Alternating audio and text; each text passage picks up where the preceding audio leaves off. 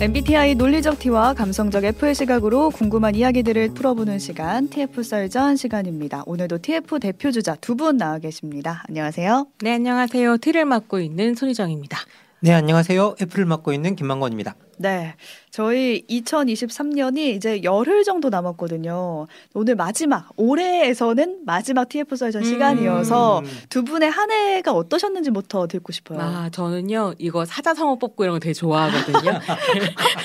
뽑아오셨어요? 네, 제가 오늘 뽑은 사자성어는 음. 혼용무도입니다. 혼용무도 무슨 뜻인가요? 2015년 올해 사자성어였었던 건데요. 음. 어리석고 무능한 군주의 잘못된 정치로 인해서 나라가 아주 암흑에 뒤덮인 것처럼 온통 어지러운 상태. 가 혼용무도거든요. 어, 근데 이게 8년 전에 음. 뽑힌 사자성어인데. 네, 그 다음에 2016년 촛불광장 있었죠. 아. 음, 네. 그래서 사실은 저는 큰 얘기를 하고 싶다기보다는 작은 것들을 좀 보고 싶은데 실제로 제가 일을 하고 다니는 곳들이 작은 도서관, 작은 책방, 작은 영화제들인데 내년 예산이 완전히 다 깎이고 막 오. 굉장히 어려워질 상황인 거예요. 음.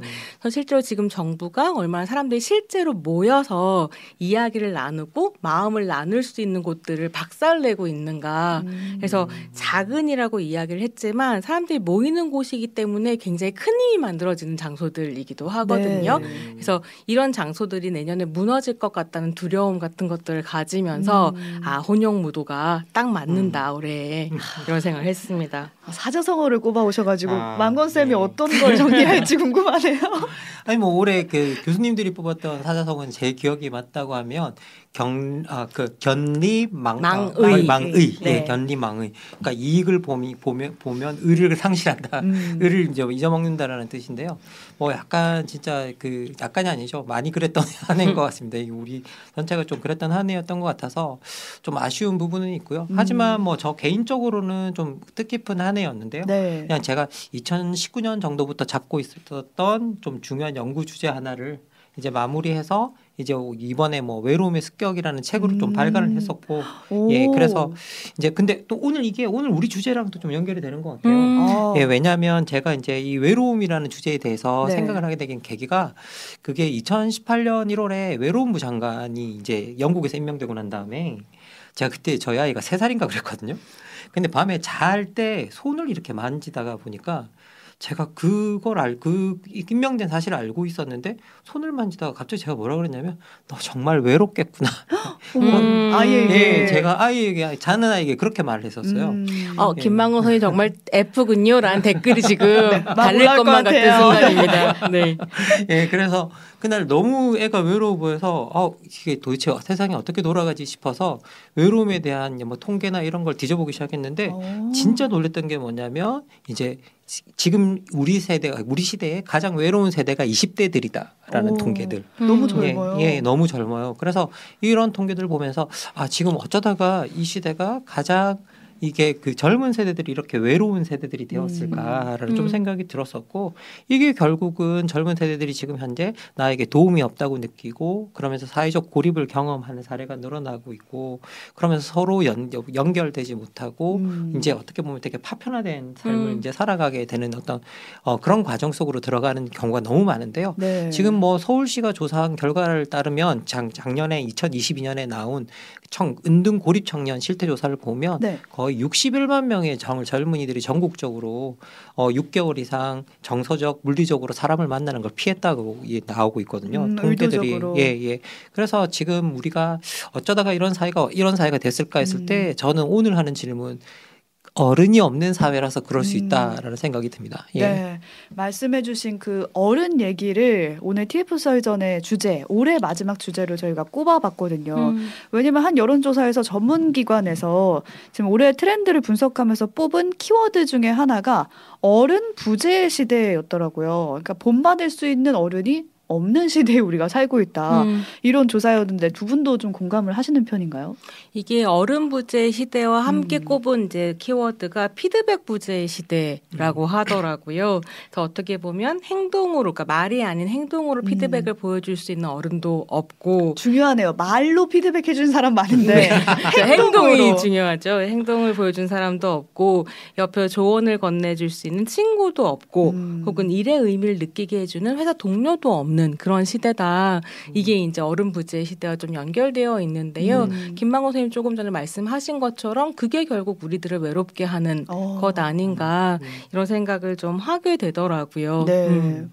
아니 뭐 실제로 이제 지금 우리가 살아가는 시대를 각자 도생의 시대라고 부르잖아요. 음. 그리고 이 자신 이 사실 각자 도생의 시대라는 건 자신만을 생각하는 뜻 한다는 뜻이고 그리고 문제는 뭐냐면 우리 부모 세대들이 그 각자 도생의 윤리를 우리 아이들에게 아주 열심히 가르치고 있어요. 음. 맨날 하는 말이 그거잖아요. 네 인생 네가 책임지는 거야. 아무도 책임져 주지 않아.라고 하는 그 말이고. 아유, 네. 그러면서 어쨌든 아이들은 너만을 생각하라는 어른들을 보면서 크게 되는데 그런 말을 하시는 분이 우리 엄마 아빠면 그래 나를 걱정했으니까라고 이해는 가지만 그게 내 친구들이 엄마 아빠면 내 친구한테 너만 생각하라고 가르치는 건 나를 걱정하지 말라는 말이고 조언을 건네줄 예, 친구가 예, 없어지는 예, 예, 친구가 사라지는 음. 그런 말들이죠.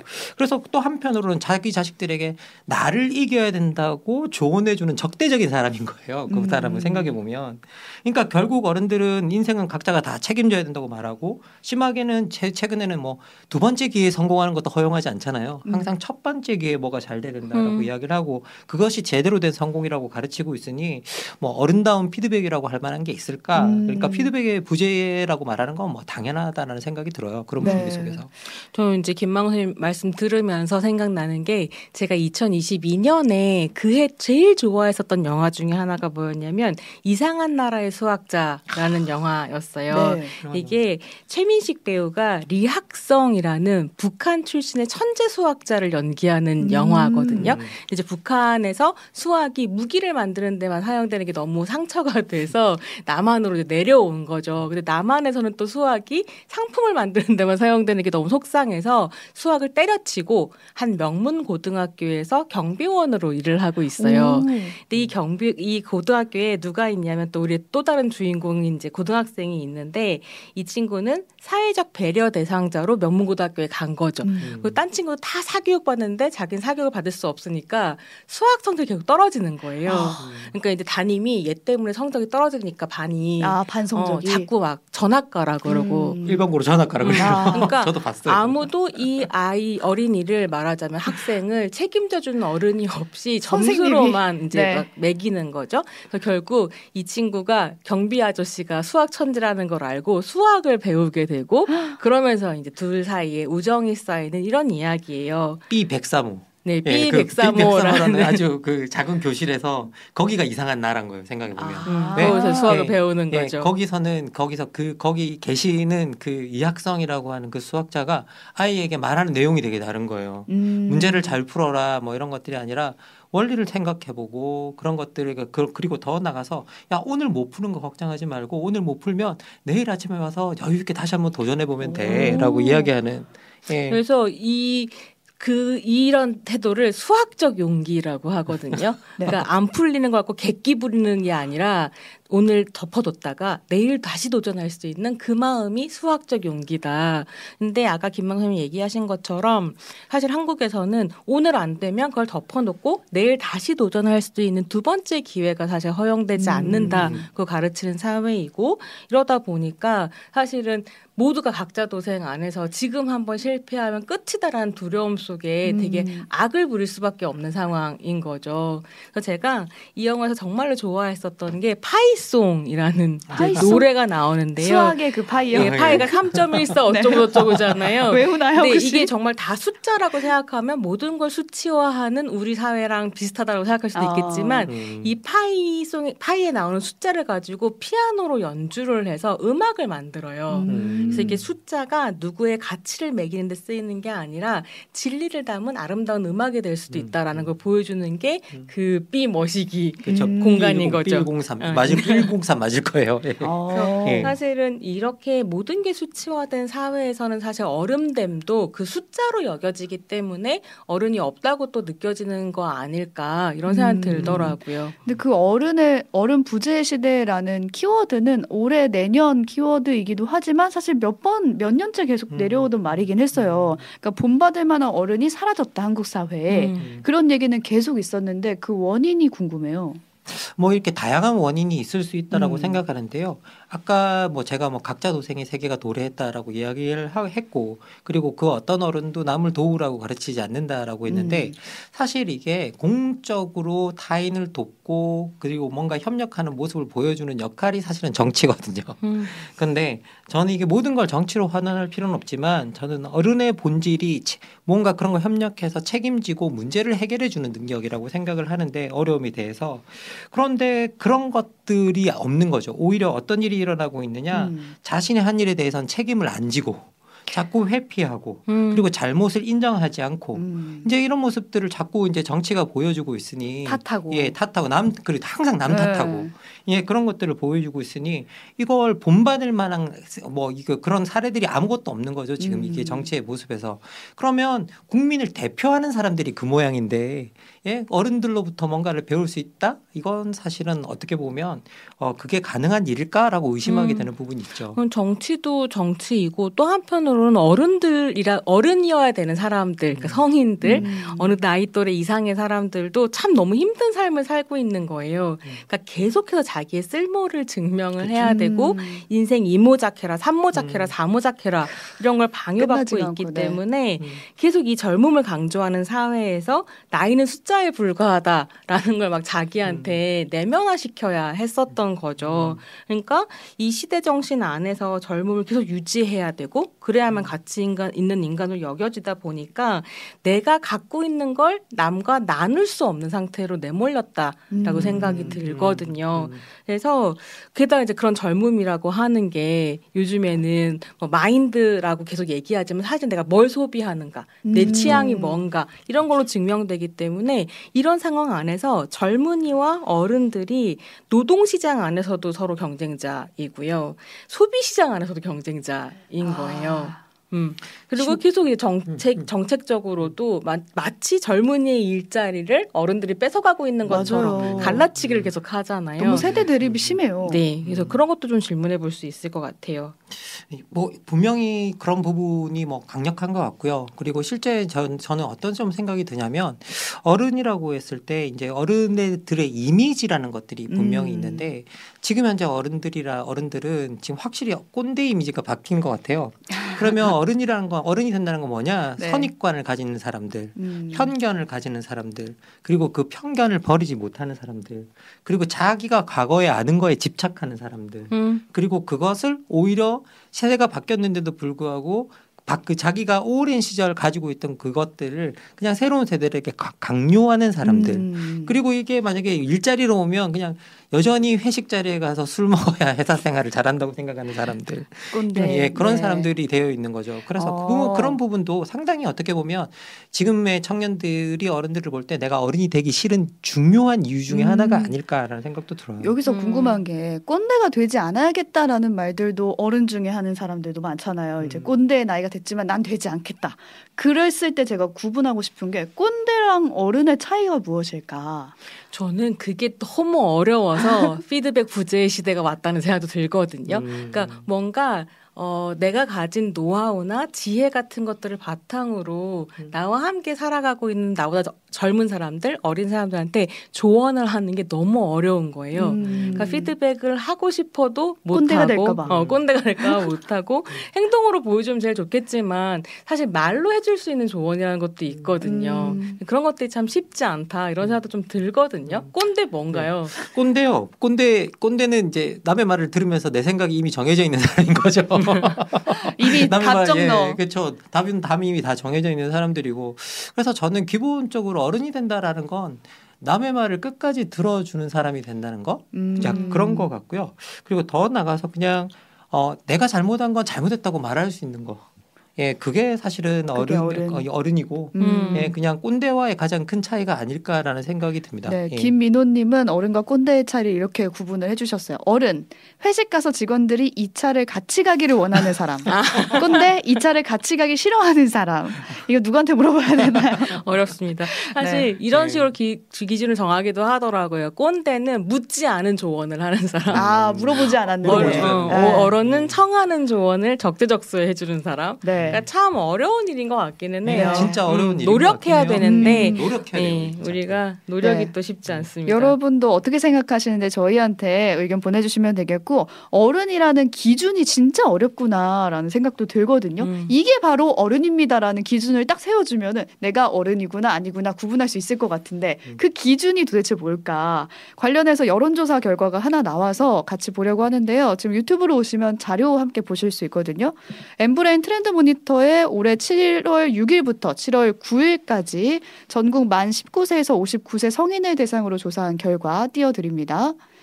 스스로 어른이라고 생각하는 비율이 20대와 30대는 30% 초반 정도밖에 안 되거든요. 음. 근데 40대도 49.2%, 음. 50대에 가서야 60% 정도가 아, 나는 어른이다. 이렇게 생각한다는 거예요.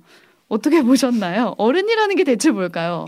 그러니까 이게 너무 힘든 건데 저는 적어 보면서 그런 생각이 들더라고요. 한국 사회에는 무엇이 어른인가를 음. 규정하는 기준이 너무 통과 의례 들을 중심으로 음, 형성되어 음. 있다. 뭐 취직 이런 예, 거. 그래서 뭐 음. 대학 가면 졸업, 뭐 또 남성들 같은 경우에는 군대 가고 그 졸업하고 난 다음에 취직, 취직하면 결혼, 결혼 하면 아이, 애, 아이 낳으면 교육 이런 식으로 계속 과업이 떨어지는데 그 과업을 달성하는 데까지 걸리는 시간이 지금 한국 사회에서 점점 길어지고 있는 거죠. 음. 그러니까 노동력 재생산 비용이 너무 많아지는 사회에서 사실은 어른이 될 수 있는 그 통과 의례들이 계속 밀리고 있는 와 중에 또 한편으로는 그 통과 의례의 기준은 무너졌는데 새로운 기준들을 우리가 못 만들고 있는 음. 어떤 가치관 혼란의 시대에 살고 있기 때문에 어른이라고 하는 목표는 점점 더 멀리 떠밀려 내려가고 있는 거 아닌가. 음. 그래서 저 같은 경우에는 사실 김땡 천국에 가서 네. 메뉴 두 개 시키는 순간 제가 어른이라고 생각했거든요. 아 스스로 아, 내가 두 개까지 어, 먹고 어, 시킬 두개 수 있는 시킬 수. 있다. 그- 어, 사실 생기면. 그걸 지금 돌이켜 보면 경제력을 어른의 기준으로 삼았었구나. 어. 근데 그건 사실 충분한 기준이 아니다 이런 생각이 들더라고요. 만곤 쌤은 음. 어떨 음. 때 어른이구나 내가 이렇게 느끼셨어요? 아니 뭐 저는 솔직히 말씀드리면 이제 혼그그 제가 어른이라고 생각해 본 적이 별로 없었어요. 항상 음. 철없는 좀 종류의 사람이고 저는 사실은 이렇게 말씀드리면 학자분들이 화내시겠지만 저는 기본적으로 학자분들이 다 이기적인 사람들이라고 생각합니다. 오. 왜냐하면 그냥 다 집안 식구들 다 어려운데 그거 다 팽개치고 공부 끝까지 할 수 있으면 그 다 이기적인 마음이 어느 정도는 있어야 저는 한다고 생각을 하거든요. 네. 그런데 어쨌든 그렇게 그 뭐라고 해야 될까 자기 스스로를 어떻게 책임져야 될까라고 음. 했을 때 자기 스스로를 책임지는 시기들이 다 각자가 있을 거고 음. 그 시기들은 다 다르다라는 생각이 드는데 근데 제가 자기를 책임질 수 있다라는 게 경제적인 것뿐만이 아니라 음. 그냥 자기가 한 말 행동에 대해서 책임을 지는 시기인 것 같아요. 음, 네. 예, 그런 것들이 이제 각자 다른 시기에 오고 그래서 각자 다른 시기에 내가 어른이라고 느끼는 부분이 있는 것 같다라는 음, 생각은 듭니다. 예. 네. 여기까지 얘기를 나눠보고 저희 못다한 얘기가 많아서 끝나고 뒷토크 유튜브 시 간에 이어가도록 하겠습니다. 여기까지 손희정 문화평론가 김만권 정치철학자와 함께했습니다. 고맙습니다. 감사합니다. 감사합니다. CBS 네, 지금 라디오 청취자분들과 인사 나누고 유튜브로 이어가도록 하겠습니다. 저희가 못다한 얘기 중에 이 설문조사를 제가 꼭 말씀드리고 싶었는데 나는 어른이 되는 것이 두렵다. 이 질문에 음, 20대의 40%가 그렇다. 음. 30대의 36.4%가 그렇다. 이렇게 답을 했거든요. 음. 그러니까 성인이에요, 20, 30대면. 근데 왜 어른이 되기가 두렵다 이렇게 답을 했을까요? 그러게요. 그러니까 너무 많은 책임을 져야 된다라고 생각하는데 음. 어 사실은 지금 내 몸 하나 챙기기가 음, 너무, 너무 힘든 힘들죠. 상황이기 때문에 아마 두려울 수밖에 없을 음. 것 같고 음. 아까 말씀드린 그런 통과 의례들을 다 음. 해 나가기에도 너무 버거운 상황이니까 음. 그렇지 않을까 이런 생각이 들어요. 음, 뭐 지금 특히 20대 같은 경우에는 뭐 저희들이 통계를 보면 31세의 우리나라의 대학 졸업자들이 첫 취진 연령이거든요. 음, 그러면 31세. 예, 31세. 그럼 20대를 그냥 홀딱 다 취준 생활로 보내고 있고 음. 그러면서 뭔가 계속 타, 타인 의존적인 삶을 살아야 되는 그런 시기가 상대적으로 엄청나게 많이 늘어나고 있는 데다가 음. 그리고 이제 사회에 진입하게 되면 저희 사회가 지금 현재 뭐 어떻게 보면 너무 경쟁이 치열한 사회잖아요. 그리고 그쵸. 이 어른이 된다라는 건 또 그 지독한 경쟁 속에 들어가야 된다는 거고 또 이상한 게 또 우리나라는 어른이 된다라는 게 내가 싫은 일을 하게 해야 되는 음. 이제 어. 그런 단계에 완전히 들어가는 거거든요. 싫어도 예, 해야만 싫으면 하는. 해야만 하는 뭔가에 들어가는 이제 그런 단계처럼 여겨지는 일들이 많아서 네. 그런 그런 것도 있고 그리고 더 나가서 지금 현재 어른들이 그, 그렇게 아까도 말씀드렸지만 어, 청년 세대들에게 좋은 본보기는 못 되고 있다라는 음. 거. 음, 예. 근데 또 한편으로는 전 그런 생각 들더라고요. 이게 공간이 점점 세대가 섞이는 공간들이 사라지면서 예. 실제로 면대면으로 어르신들을 보는 그러니까 나이가 음. 많은 사람들을 보는 기회는 점점 줄어드는데 그렇죠. 음. SNS 같은데 디지털 공간에서 혹은 미디어에서 그리는 어떤 어른의 모습이라고 음. 하는 건 너무 엉망진창인 부분만 강조가 되거나 혹은 SNS에서 패칭 같은 거 맺어보면 아, 내가 저 어르신의 속마음을 몰랐으면 좋았을 텐데 어. 이런 애들은 어떤 모습들 막 보게 되고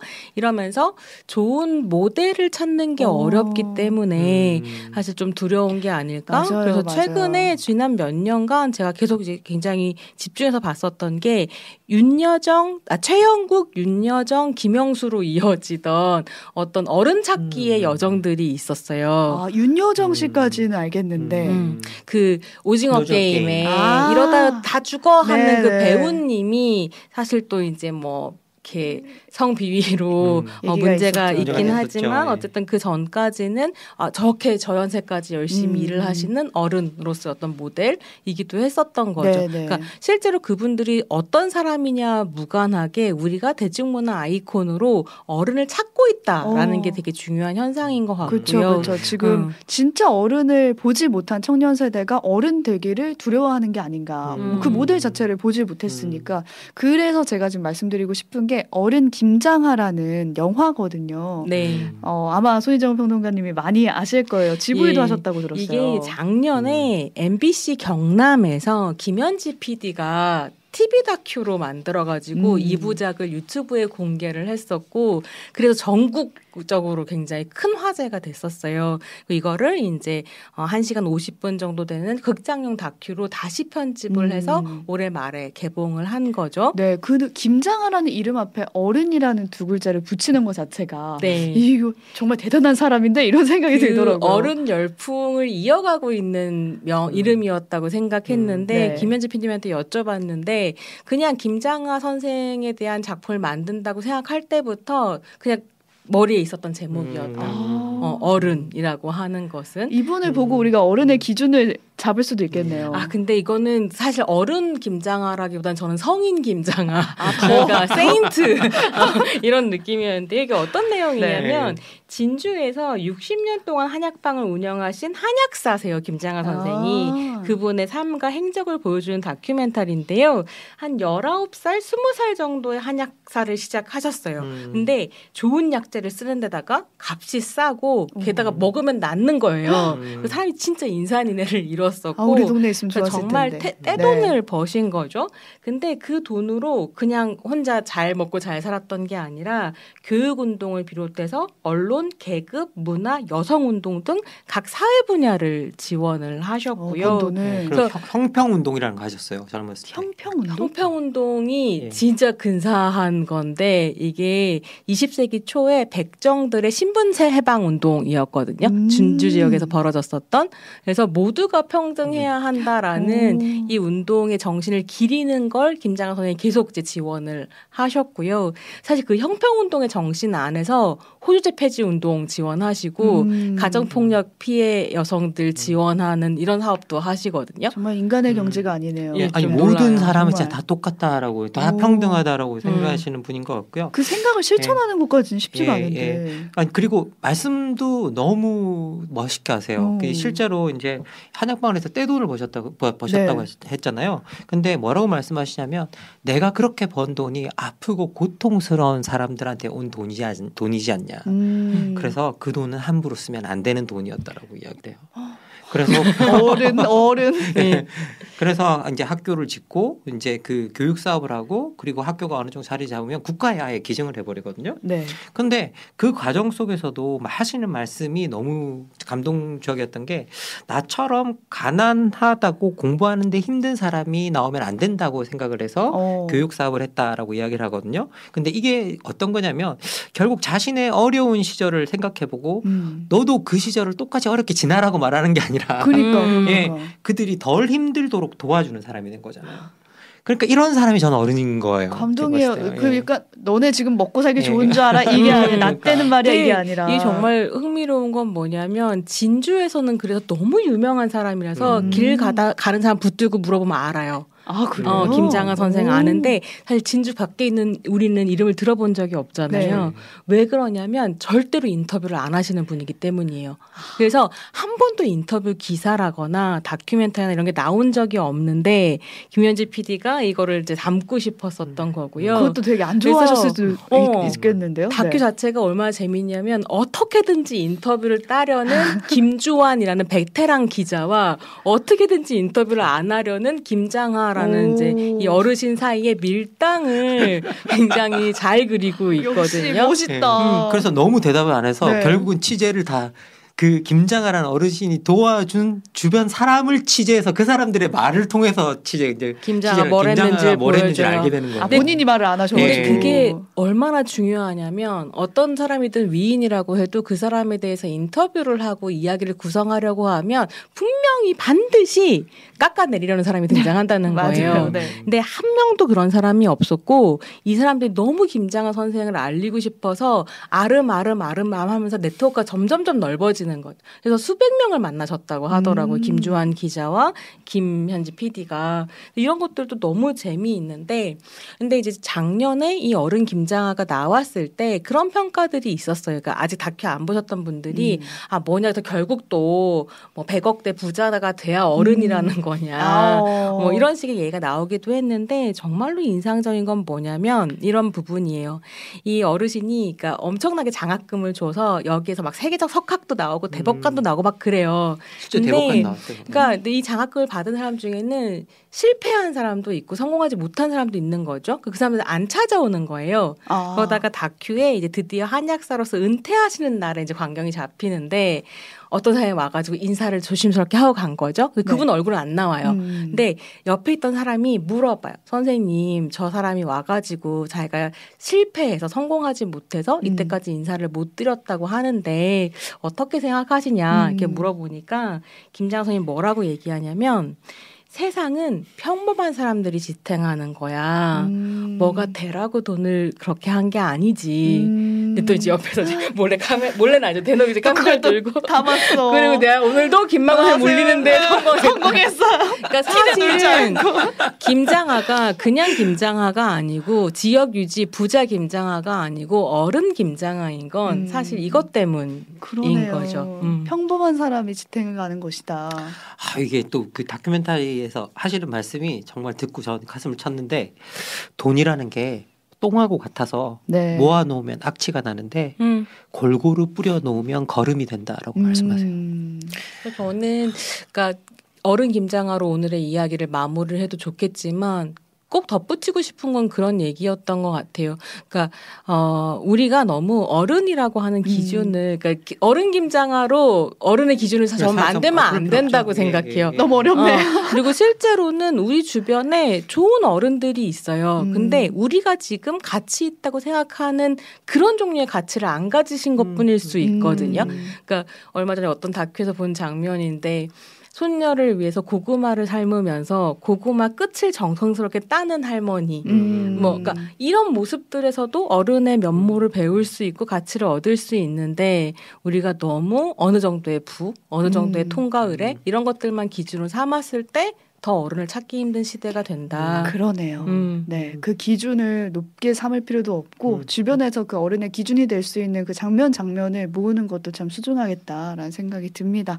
김민호님, 저도 눈물이 납니다. 감동입니다. 향기덕후님 난로 같아요 하셨고 블루레이님은 의사 정원 늘리는 거 반대하는 사람들이 꼭 봐야 할 영화 같네요. 라고 보내주셨습니다. 음. 네, 챙겨봐야겠다는 댓글이 많네요. 오늘 연말에 어른 얘기를 해봤는데 오늘 올해 마지막이니까 끝으로 연말 음. 인사 음. 나누면서 마무리 해볼까요? 망건쌤부터 해주실까요? 아, 그 뭐 올해 어, 누가 어른일까에 음. 대해서 이제 이야기를 하면서 끝나는데요. 내년에는 저도 어른이 되도록 열심히 노력해 보겠습니다. 예. 어른이십니다. 그래서 네. 희정쌤도 해주실까요? 네. 어, 내년은 또 조금 더 추울 것 같아요. Winter is coming. 인데요. 세상을 받치는 평범한 사람들끼리 손을 잡을 수 있는 내년이었으면 좋겠습니다. 여러분 편안한 연말 되시고요. 내년에 또 뵐게요. 네. 안녕. 네, 여기까지 마무리하겠습니다. 함께 해주신 여러분 고맙습니다.